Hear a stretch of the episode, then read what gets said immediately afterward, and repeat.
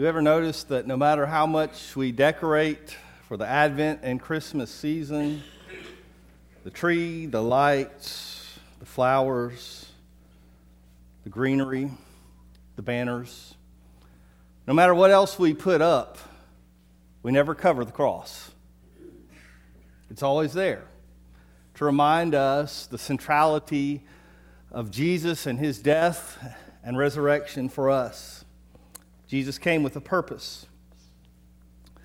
This morning, our uh, passage is Hebrews chapter 2, verses 10 through 8. Hebrews chapter 2, verses 10 through 8. Would you please stand in honor and reverence for the reading of God's word?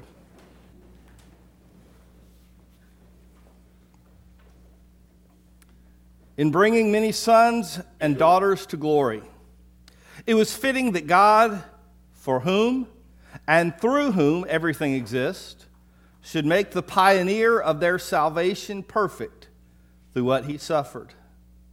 Both the one who makes people holy and those who are made holy are of the same family.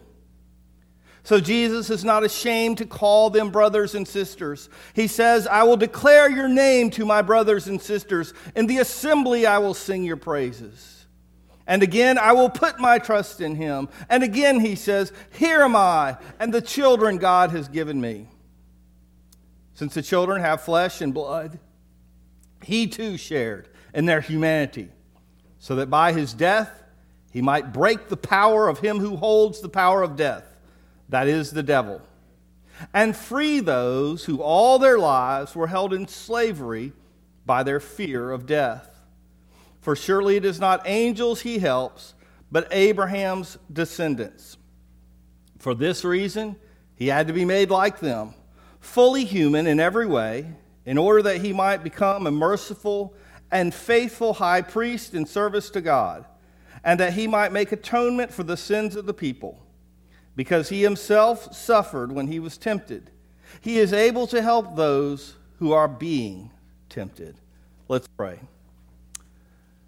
God, we thank you so much for your son. We thank you for what he did and for what he is, for what he continues to do, and for what he will do. We pray that this word from you, Lord, would sink deeply into our hearts and would grow and produce righteousness. God, we pray and ask all these things in Jesus' name. Amen. You may be seated. Oh, the humanity. How many of us have heard that phrase sometime in our life? Most of us probably have, but how many of us actually know what it means? When we hear it spoken, it's usually uh, in jest, it's usually something funny, but it was far from funny when it was first spoken. There was a tragedy in the 1800s, but it was really uh, most, uh, uh, most popularized uh, by a commentator on the Hindenburg tragedy. When that explosion occurred and all the people died, a man who was speaking about it, a famous person at that time, spoke and said, Oh, the humanity. It was a similar saying to someone calling out, Oh my God. What a tragedy it was to him as he thought of all of those lives that were lost. Today, though, in our sermon, when I say, Oh, the humanity, it is not a tragedy, but rather a blessing as we consider the humanity of Jesus Christ.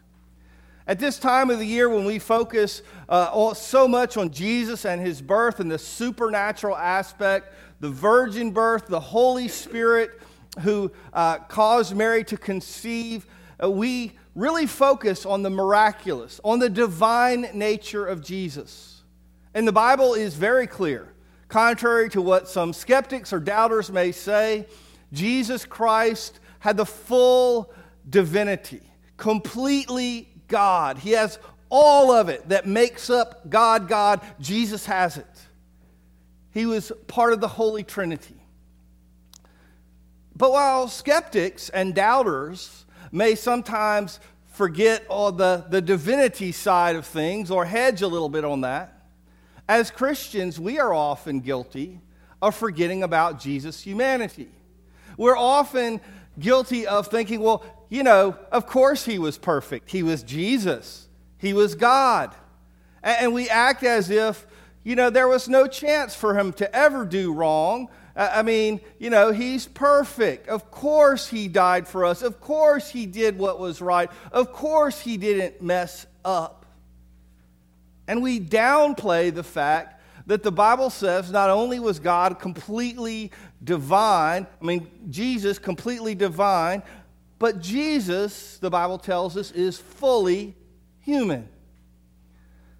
That kind of blows our minds because we learn simple math and we want to say, well, he was God and he was man, and so therefore Jesus is 50% God and 50% man. And I tell you, math doesn't work with theology because the Bible tells us he wasn't half God and half man. So he wasn't some kind of demigod that was split between two natures. The Bible tells us he was fully God and fully man. And the fact that he was fully man, he was fully human, that is an amazing thing for us. We often think about, oh, it's so awesome that Jesus is divine. Therefore, I can go to him because he has power and he has knowledge and he has understanding and he's present with me wherever, we, wherever I am. And that is awesome to know that Jesus is fully God. But there are enormous benefits and blessings to us by the fact that Jesus is fully human as well. And the author of Hebrews spends this passage uh, laying out some of those advantages, some of those blessings that come to us. I love how he talks about bringing many sons and daughters to glory. And in this process of bringing sons and daughters, that is us who are believers, who are part of the family of God, bringing many sons to glory, in that process, God did something amazing. God said, I am going to complete Jesus through suffering. He perfected, not in the sense of Jesus had, had not had ever sinned before, but perfection in biblical times has a connotation of completeness. And God said there's something that Jesus has not yet done that he's going to do, and that is he is going to become human and he is going to go through all the sufferings and all the trials and all the temptations, and so his work can be complete and fulfilled. And so he tells us because of this, because of the fact that God intends not only to have us as his creation, him the creator and us the creation, but God elevates us to his family. And how are we going to be family if we don't share commonalities? And so Jesus comes down and he puts on human flesh. It's what we call the incarnation. He becomes something different and more. He does not lose his divinity, although the Bible tells us he sets aside many of his divine privileges.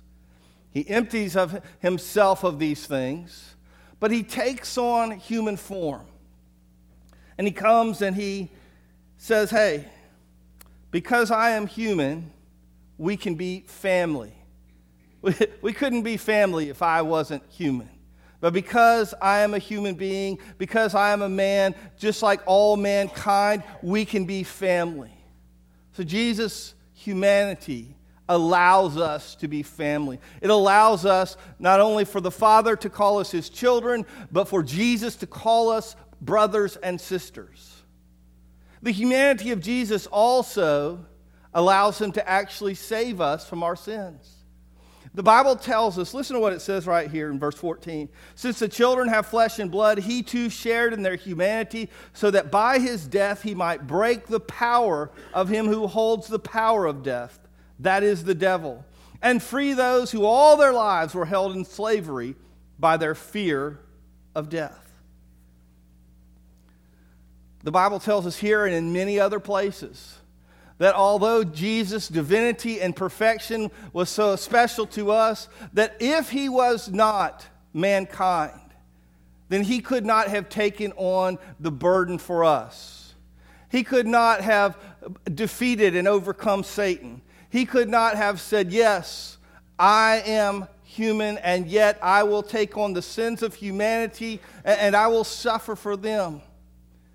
Because he became human, because he became like us, he could share and pay the debt for our sins. And then to me, the most interesting part is Jesus' humanity allowed him to experience the same temptation that you and I do. So many times when I'm counseling people, a familiar line will come out and it'll be like, oh, but my circumstances are just so different.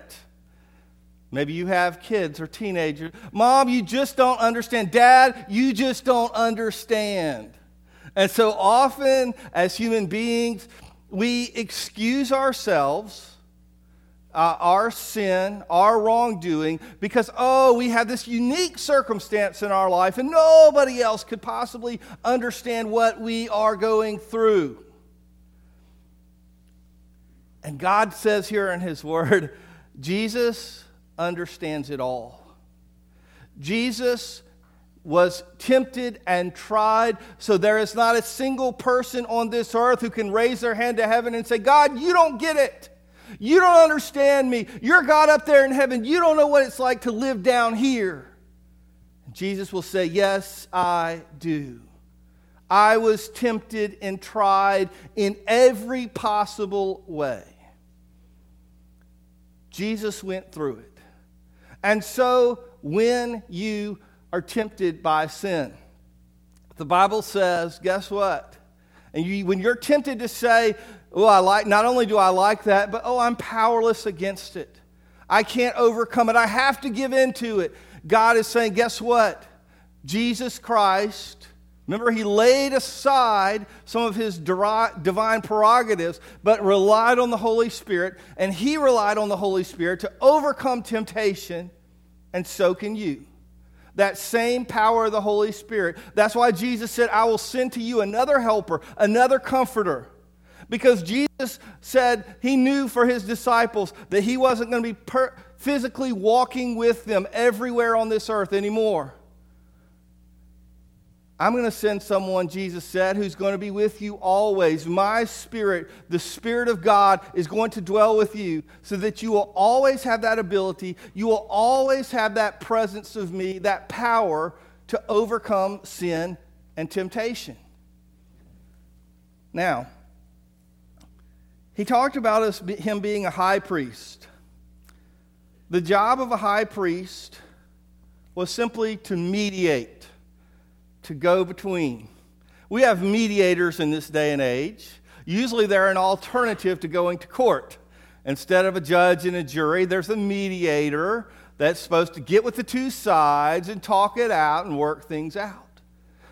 The priests were mediators. The Old Testament priest, they were to come the people would come to the priest and bring their sacrifices. The pre- priest would take those offerings, they would burn them, they would give them up to God, and they were the go between. The Bible says that Jesus became the ultimate high priest. There's never been a need for a priest, regular, bottom of the rung, or all the way up to the high priest. There's never been a need for a single one of those after Jesus because he became the ultimate high priest for us. He became the ultimate go between. That's why when we pray, we say, in Jesus' name. You know, we, we drop a name. You ever name drop before? You wait for that, you know, a conversation comes up and you just happen to have met that famous person or be related to them or, or know them or have a friend who has a cousin who knows them or, or something. But somehow you want to work that in like, oh, yeah, yeah, yeah, I, I, you know, casual, like you're not impressed with yourself even though you are. And you work it in and you say, yeah, yeah, I know them or so and so knows them. Well, we do that and God actually invited us to do that in our relationship with the Father. He says, You come to me and you drop my son's name. Because while you have sinned and you are flawed and you've messed up, my son's perfect. And so when you come to me in his name, not just using his name, but when you're actually asking for something he desires, when it's his will, guess what? What Jesus wants, I want.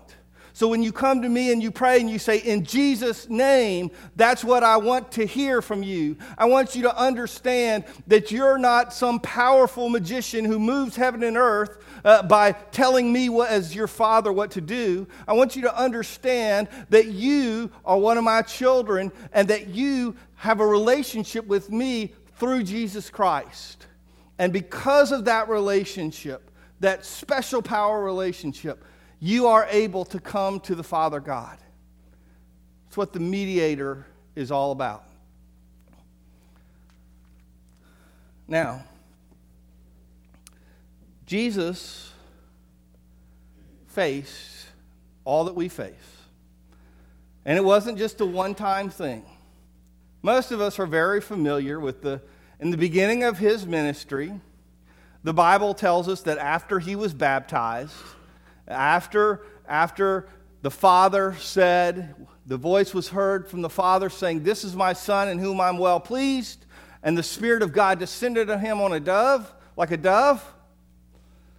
Guess what that spirit filled moment led to? Because we all want to be filled by the Spirit, right? We all want God to be leading us and filling us and empowering us with His Spirit.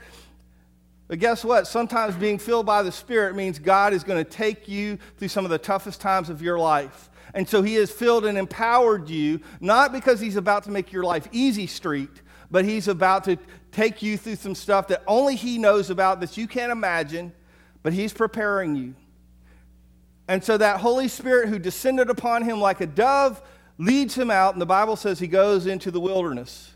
And he is there fasting for 40 days.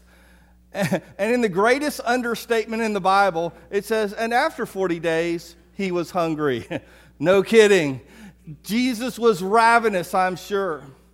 I mean, some of y'all who kind of have blood sugar things, you can attest, you get a little hungry, you start to get a little cranky. I mean, we, we kind of just say, well, Uh, that, you know, that wasn't really my fault because I hadn't had anything to eat, right? Because, so the, the normal rules don't apply, right? You know, we, we feel like we're so tempted to do wrong that it's, it's just impossible. Jesus had gone 40 days fasting. And the Bible tells us that the devil came to tempt him. And by the way, the devil uses all kind of scripture. Don't assume that people who use scripture are necessarily right. Check to make sure they're using it correctly. I had a very nice couple from a cult come to my house distributing literature just yesterday. Sweet, nice people. Their, their literature had all kind of good Bible stuff in it. But I know what they really are. And by the way, when I say cult, I'm giving the church definition, not the, not the secular news definition, which means, oh, they live in a compound and they have guns and they have some crazy leader. No, the, the Christian definition of a cult does not have to do with that. It has to do with messing up the doctrine of Christ. You see, if you have a little bit of difference about some, you know, maybe you believe something different about the end times or something different about baptism or something like that, well, you just kind of end up in a different denomination. we don't call you a cult. But when you mess with Jesus, when you mess with who he is, the doctrine of Christ, that he is both fully divine and fully human, that's when you end up in cult territory. And you know, G- Satan, as he always has, he will try to take and twist God's word. And he uses a bunch of scripture on Jesus, but he's twisting that scripture. And he's tempting and he's trying Jesus to take the easy way out, to forego the way of suffering, to just get some relief. How often do we give in just because we want some relief? But every time Jesus resists. And the Bible says that the angels come and minister to him. But some of us miss that next part that says, and the devil left him until a more opportune time. In other words, the devil knew, I'm defeated now. I've lost this battle, but I'm still at war. And the devil is, if he's like that with Jesus, you can guarantee he's like that with you. Just because you've won a battle today does not mean, oh, the devil's going to be off my back forever now. He's going to wait until the next time that you're lonely or hungry or hurting or whatever else, depressed, whatever else it is, and he's going to attack then at your weak moment. And guess what? The devil is stronger than you. He is. But thank God the Bible says, Greater is he who is in you than he who is in the world. Jesus is greater. And so when you don't have a chance, when a temptation comes along that there's no way you're going to be able to resist, that's when you got to humble yourself and say, Jesus. You call out to God, in the name of Jesus, I need your help. I need your strength. I need your wisdom. I need your power because I'm weak, but you're strong.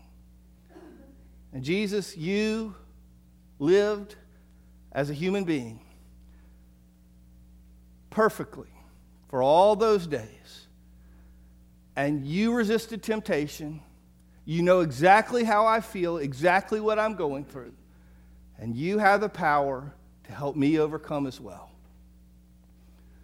As we get to the end of the year, we tend to look back, right? I remember being a kid, I hated the end of the year, the end of December, because television was all messed up.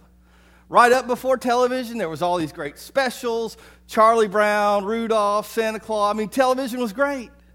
But then that week after Christmas, right between the New Year's, all we saw was the year blah blah in review and over and over. And I and I was sitting there thinking, oh, this is so stupid. Who cares about what happened? You know, when you're a kid, two weeks ago is ancient. So who cares what happened uh, 10 or 11 or 12 months ago? We have that tendency, at least as adults, to just kind of look back and some of that we celebrate the wins, and a lot of that we look back and we say, oh, that didn't go so well. You know, for some reason, that diet and exercise plan that I had, that, that just didn't happen like it did in the year before, in the year before. You know, maybe we had a financial goal or a relationship goal, and we look back and we see where we failed. And some of us are um, self conscious enough that we're even going to look back and look at our spiritual life. We're going to do a checkup. We're going to say, Where have I come in this last year? Because the Christian life, by the way, is all about growth. It's all about getting closer to God. Being stalled out or plateaued is never acceptable for Christ. He wants us to draw closer and closer to Him, to know Him and His power and His everything coming through Him, His love more and more. And so we maybe look back and we may see some losses, some failures, some places we messed up.